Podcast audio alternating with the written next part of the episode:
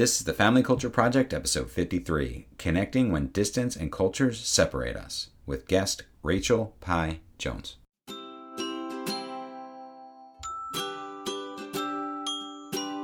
We're Carl and Kimberly Amici, and we're here to help you live a life of purpose with the ones you love. And become the family you were meant to be. It's easy to be in relationship with people that are near to us, those that live in our home or in our neighborhood. But what if the ones we love live further away than we'd like? How do we keep them close? So this week's conversation was an interesting one. Our guest lives in Djibouti, Africa. I had to look that up because I had never heard of that before. She shares her story about how she got there and why she stayed there so many years.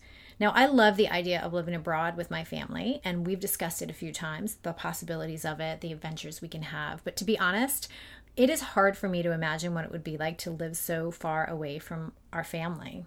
But I really enjoyed hearing her personal experience about how she navigated life that way. Yeah, I really think it would be difficult in many ways to stay connected to the ones that you want to be connected to, because distance quite often is a hindrance. So I'm very interested in learning more about that as well. Mm-hmm. You know, and what our conversation did for me was not only did it help me to hear somebody else's story, to empathize with them, to get a different perspective and to learn how other people live, but it really helped me realize that I have taken for granted the people that live close to me. So for example, both our children's grandparents, our parents, live somewhat close. Not close enough to just stop by unannounced, but close enough that we can go there, spend the day with them, and come home. And I think what has happened over the years is because of technology, because of familiarity and even just relative proximity, we have taken for granted those relationships, and we haven't been as intentional about them as we could have been. You know, growing up, my grandparents lived far away. They lived in Pennsylvania, and every Sunday we would call them and make sure that we talked to them. We waited for Sundays because long distance was... that's when it was cheapest to call long distance. And I think once you have eliminated those boundaries, we have almost eliminated our intention. Like, we no longer have to fit within those boundaries. So we just rely on text. We rely on them seeing what we're doing on Facebook. We rely on other ways to stay connected. And I don't think it's as meaningful and as purposeful. Yeah, so definitely. I see this happening as, you know, at home and then in the home situation, but you also see this in the workplace. So nowadays, and much more today than it was, say, 20 years ago, you're working with teams that are onshore and offshore. In my particular situation, I have half of my team that's located in Mumbai, India, and another half that's located in New York City. And the challenge is, how do I have that team truly believe they're one team, you know, of equal measure? And of course, it takes effort, and it takes intentionality. Of course, we have the ability to do video now that we didn't have a long time ago, and that really does help. But there's a lot of things that you can do with the team. One thing that I do with the team is make sure that the team meeting is led by everyone on the team, including the Mumbai team. So they actually have to figure out what the agenda is, get people to present, either present from something in Mumbai or from New York. But there's this connectivity with the team. And also the way I set up the team and then the support of the team makes the team truly to be one unit to get the job done. And I will tell you this, that intentionality pays off, because I would say that I have a very highly effective team in total and with high satisfaction in Mumbai, where I know other teams that are completely unsatisfied because they feel as a secondary part of the team, not a main part of the team. Mm-hmm. And it is a game changer. There's a number of ways that you can stay connected with your loved ones, with family members, and even with team members. So nowadays, we do find that many family members are separated by distance, and so we really can't rely on proximity anymore to keep us connected. And honestly, even though our family's close, we can't rely on it either. So a few things that we've discovered worked when it comes to keeping people connected is scheduling time together on purpose. This can be a consistent check-in or a family meeting. And then also, in times of busyness, look for opportunities to connect that you didn't anticipate. So it's a combination of being ready for the spontaneous connection, but also setting times on purpose that you'll connect with one another. And we talk about scheduling what's important in our lives, and this is just one of those. Yeah.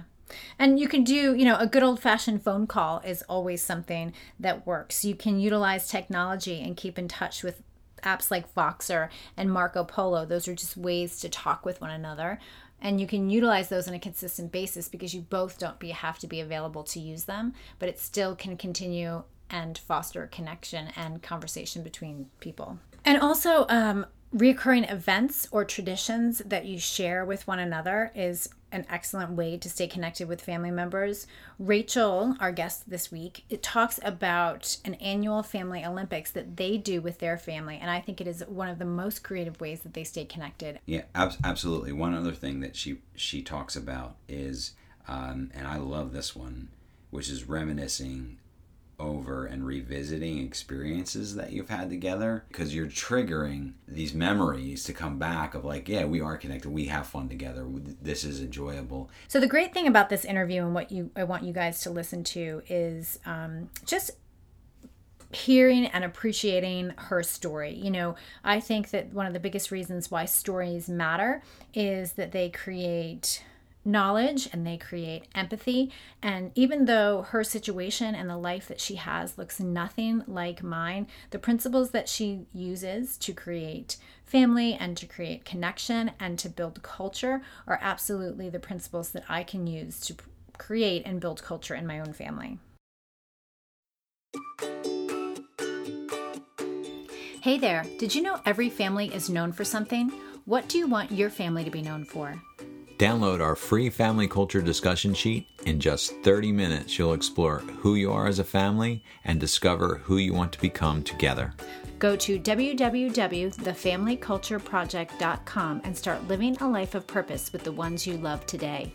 Be sure to type in the THE familycultureproject.com for the free download.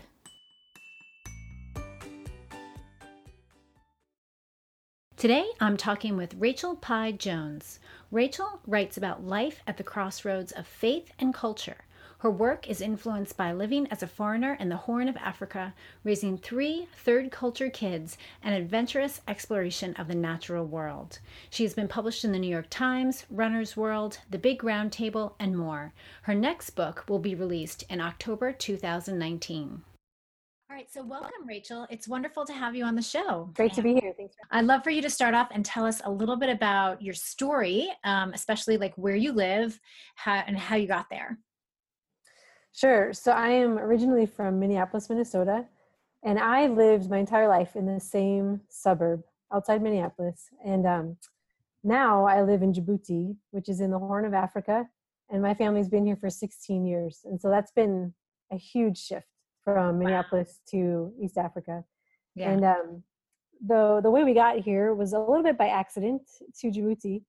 My husband and I got married, and we were students still at the University of Minnesota, and we didn't have any money because we were students. And so we moved into a low-income housing project that was near campus. Mm-hmm. And at that time, it was filled with a lot of refugees who had come out of the Horn of Africa because of the war in Somalia. So most of our neighbors were Ethiopian and Somali, and my husband wanted to be a teacher, and we were looking for some place to go in the world where teachers were needed. And through personal connections and friends that we made with our Somali community there, we were invited, or he was invited, to come and teach at a university in northern Somalia, which is a kind of breakaway republic from Somalia. It's called Somaliland. Mm-hmm. Technically, it's the same country, but they're pretty separate in that the north is very peaceful. And we didn't know that at the time. We had no idea that our idea was the same as everyone else's about Somalia, that it was war and dangerous. And so when we heard that this was peaceful, that there was the only functioning university was in the north, and they were really developing their programs and very interested in English-speaking teachers, and then invited him to come work there. So we thought, this is what we're looking for. And so we came at that time we had 2-year-old twins, and moved to Somaliland in 2003. Wow. That part was on purpose. That move was intentional.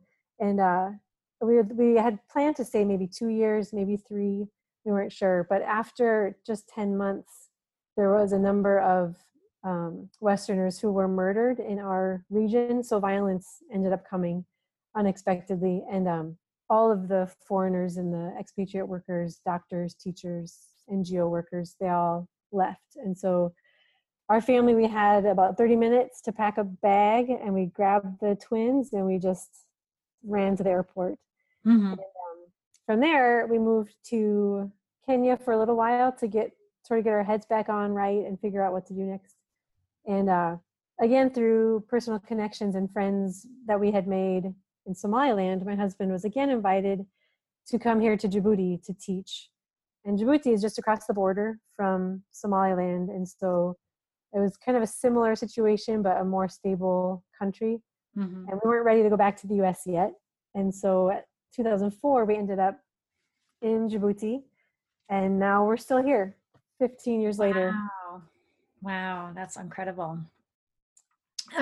So what is it like to transport your family? Like, how has your family stayed connected and grounded and you know, to what your, to the way you were raised, to how you grew up, and to everything that you experienced when you were young? Yeah. It's been really important for our family. Now we have 3 kids, so we added a third to the twins. Mm-hmm. And, because we are separated from our extended family, it's been really important to us to maintain a strong immediate family bond. And so we have traditions like game nights and family meals that we have, you know, on a consistent basis together. And then we just say things like, this is how the Jones do it. This is what the Jones do. And we're the Djibouti Joneses. And so when we get together with our extended family cousins and other people, we're always the Djibouti Joneses. Mm-hmm. And we actually, our kids started several years ago. Now they are 18, the twins, and a 13-year-old. Mm-hmm. They actually started going to boarding school because the educational options here were pretty limited. And they decided, well, we all decided as a family that we weren't ready to leave Africa. They didn't want to go back to it. So this school seemed like a good option. But because of that, we've had to be even more intentional to mm-hmm. keep our family connected. And so kids are there. It's about 10 weeks there and then a month home. Mm-hmm. And how far away are they from you? It's actually in Kenya. Okay. Well, now the twins are at university, so that's a 30-hour flight back to the United States. Oh, yeah. But while they're at boarding school. And so, you know, when they would come home for that month, we just really would do everything we could to focus on family. So, you know, every single meal was together and every weekend activity was together. And so those moments became really precious because we all recognized, like, this is limited. So for everybody, it became, even, you know, as when they were in their teen years, the family really took priority. And so that was something that became sort of an unexpected blessing. Mm-hmm. It was really hard for me as mom to have them go to boarding school. They were thriving there. And then they would come home and we would just have these beautiful family times together. Yeah. So yeah, being intentional has been important. Yeah. Especially when you have so little time. When my husband and I were dating, we were long distance, and I felt like the weekends that we spent together was so much more rich and purposeful and intentional because there wasn't an opportunity for us to sort of like date around just watching TV together. Like we would never do that. Like I would have to fly to come see him. And so we had a schedule, like what we were going to do next. And like, even the times we spent talking, we weren't talking about nothing. We were talking about like our values and the future and our past and how we grew up. Like everything was just peppered with that intention because of the shortness of time you have. And I think, you know, as our kids get older and, you know, they just start to spend more and more time outside the house, whether it's with friends or school, it's like it happens slowly. So I think sometimes we forget to be intentional, but with your kids going away, it became clear real quick that you needed to like make that time important. Yeah. Yeah, exactly. Yeah. So you mentioned game night, you mentioned dinners. Is there anything else? Like what else is specific to your family's culture and what have you guys become known for among your friends, among the people that you live with? Something that people ask us about often and has become a thing is that we have a wrestling tradition. My husband is a wrestler from high school and just very physical. So our whole family is really physical. And so every Christmas, ever since the twins were infants, so when they were just laying on the ground up until this last year, instead of doing sort of a traditional Christmas thing of reading the nativity story, maybe singing some Christmas carols and then jumping into presents or something, mm-hmm. We would read the nativity story and then have a all-out massive Jones family wrestling competition. Which oh my gosh. Several years would end in someone in tears, whether because they were disappointed for losing or they got hurt. But we have a wrestling belt that my husband and I actually got as a wedding gift from mm-hmm. a joke from one of his right. wrestling buddies. It's like a foam, it was from Target. We registered for it as a joke and then his friend gave it to us. So it's a WWF wrestling belt, and whoever would win the wrestling match would get to hold the belt for the year. And so, of course, every year my husband would win. Even all four of us would gang up on him and he would just crush us. But mm-hmm. this year we have an 18-year-old young man. Oh my goodness. And my husband's getting older. And so actually the four of us just crushed him this year. And so that's been definitely a tradition that we have brought. Whatever country we're in, we bring the belt, it goes in the luggage, mm-hmm. and we'll do the match. Some years we've even, one year we actually had to do it in Disney World because we were there with a family reunion. Yeah. And we did it. We had the belt and we did the match. Oh, I love that. That's so important, no matter where you are, to bring that culture or what it is that you do that makes you you with you. Yeah, exactly. I love that. So you mentioned staying connected with extended family that's back home. So what are some of the creative ideas you've used to stay connected with, you know, with them, with your kids when they're away? What is it that you do, and what can you recommend to others? I really have to credit this to my dad. He is so creative and so has such a high value of keeping family connected. And so somehow, I want to say maybe 10 or 12 years ago, he started something called the Pieh Family Olympics. Mm. And he just, initially it started with one project. He and my mom had taken a 1-mile walk, and then they kept a list of everything they saw on the walk. And so all the rest of my siblings, there's four of us who have kids, we had to take a 1-mile walk and then write down what we saw. And so for our family, that was super unique, the things that we would see here compared to in Minnesota. Mm-hmm. And two of my siblings are on either coast of the United States, so we're pretty divided. But it went off so well that everybody really enjoyed it and connected that he continued it. So about twice a year, he'll send out, you know, a mass WhatsApp message or email and say, here's the new Family Olympics event. And it could be anything from how far can you spit watermelon seeds to mm-hmm. How long can you balance a spoon on your nose and take some videos. Yeah. And then we'll all send in our results, and then, you know, he'll rank it and do all these different things. So that's just been a really fun way to stay even physically connected with mm-hmm. my siblings and the kids' cousins. And then we can talk about it when we get together. And it's kind of a way of building memories that aren't necessarily in the same physical space, but we've shared these same activities. Yeah. So that's been really fun. That is fun. Yeah. So what helped when your kids were away, staying connected with them, like in the times that they were away? You talked about when they came home, but what happened when they went away?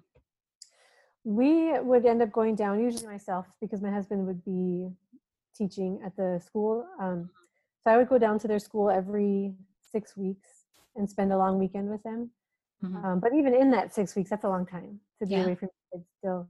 And so we have regular phone calls, and I write them letters. So I'll send them a pack of letters they're all dated. And I write on the back of photographs of our family or the time they had while they were home. Mm-hmm. And I'll put like verses or prayers or quotes from or poems that I really love, or just, you know, writing mom thoughts. And so they'll open those up on the regular, you know, the date that's marked on that. And they've really appreciated that. They've said mm-hmm. and they've saved them. And then we do, you know, I believe strongly in kind of markers of memory. So like an altar of remembrance in some way. And it could just be a small stone from a hike we've taken or a shell from the beach that we've snorkeled at.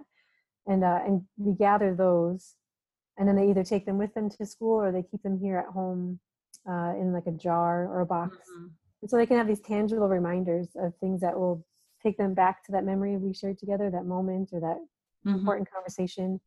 And so I keep notes, you know, I have for each kid, I have a jar, and in the jar there are little notes of things that they've done or important milestones in their faith or at school, and I'll keep all those, and then they'll read them. And so we just have ways of marking moments. I like that. Mm-hmm. Yeah, we used to call my grandparents both every Sunday growing up. And I feel like with social media and being online and like just, you know, we would call on Sundays because that was the cheapest day of the week to call long distance. And now like we've taken off all the parameters, right? Like I can call any time of day I want, whenever I want. It costs the same no matter where they live. So yeah. We've somehow like forgotten to do that. And I've been saying to my husband, that's something we should not, you know, wouldn't be bring back for us, but bring back from something from my childhood, which we did because, you know, my parents and his parents aren't that far away, but I bet you they'd really love a phone call on a regular basis. So again, going back to that intention, how are we consistently staying connected to the ones we love when they're not around? Yeah. And now there's some really useful tools, even like books that grandparents can read with their recorded voices. Oh yeah. And then the kids will just turn the page and that's grandpa in Africa reading to them. Yeah. Or you know, my parents used to send us actually DVDs of themselves reading the book, and then they send it with someone who was visiting. It would take several months and we would get it. Yeah. But that's now so creative. You can do those books or. Yeah. Mm-hmm. Oh, that's such a great idea. So now you've written extensively about third culture kids. So can you explain to us exactly what they are? Sure. So a third culture kid is a kid who has grown up outside their passport country. That's the most basic term for it. So they could be an immigrant, a refugee, a diplomat, a missionary, a military kid, anyone who's spent a portion of their growing up years outside their passport country. So I would not be a third culture kid because I didn't move abroad till I was 23. But yeah, all my kids are. And so kids like that, there's kind of some general things they share in common. Of course, all kids are different, but some research and estimates have said that third culture kids experience more sort of life experiences in terms of big events like evacuations, like what we had, or different kinds of traumas that involve, you know, natural disasters or diseases than many Americans would face over the course of their lifetime. TCKs, third culture kids can experience those by the time they're 18.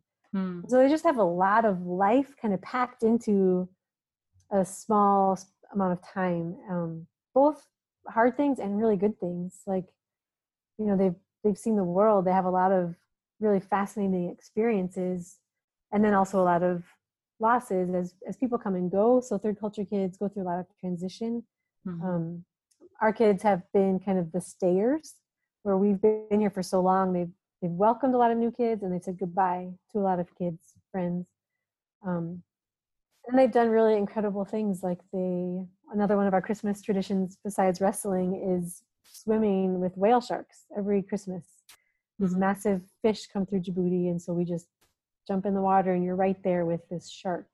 And so they have those things to celebrate, and then also the loss of not celebrating Christmas with, you know, grandparents or cousins. So yeah, they have a lot of transition. They experience a lot of different cultures. That's a sort of a broad view of a TCK. Yeah. So how can we support our friends and neighbors? Because I know, like, even in my community, it's becoming increasingly diverse, which is amazing. But I think we oftentimes take for granted what their experience is like and what we can do to help them. Yeah, I really think that is a great question. And it shows a lot of empathy and just awareness that people do have these different experiences. So I think one thing that is, it might seem obvious, but I don't think it is. It's just to be curious. And to ask questions that go beyond what kind of food do you eat there, or what kind of clothes do you wear there, which are pretty basic, but questions that are about personal things, like you know, if you do have an immigrant or a newly arrived refugee family, asking questions about their friends that they've left behind, or about their favorite teacher they've had at school, or about a pet maybe they had to leave behind, which I think just really acknowledges that these newly arrived people or foreigners have experienced a life before they came. And maybe they left it for a good reason. Maybe they came for work or a job, or marriage, but maybe they had to flee and they really lost something significant. And I think it's so valuable to acknowledge that in someone's life. And then of course we can connect, like you've had favorite teachers or you've had, you know, a favorite pet. And so it's a way to not just kind of pry into their life, but also to connect and to share your own, and just to recognize that, you know, we might be different in our cultural backgrounds or our religious backgrounds, but we have some very similar human experiences.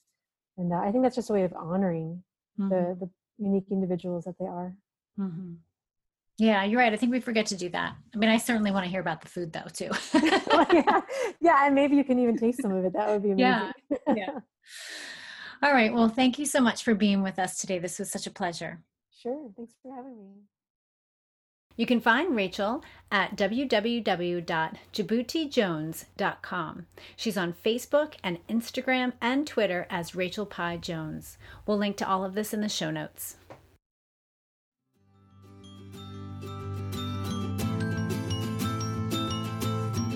If you've been enjoying the show, we'd like to ask you for a favor. Would you be willing to leave a short review in iTunes? We're passionate about helping families thrive, and reviews help families find us. We really appreciate your support. Remember, family culture is not about perfect, it's about purpose. To learn more about the Family Culture Project, go to thefamilycultureproject.com.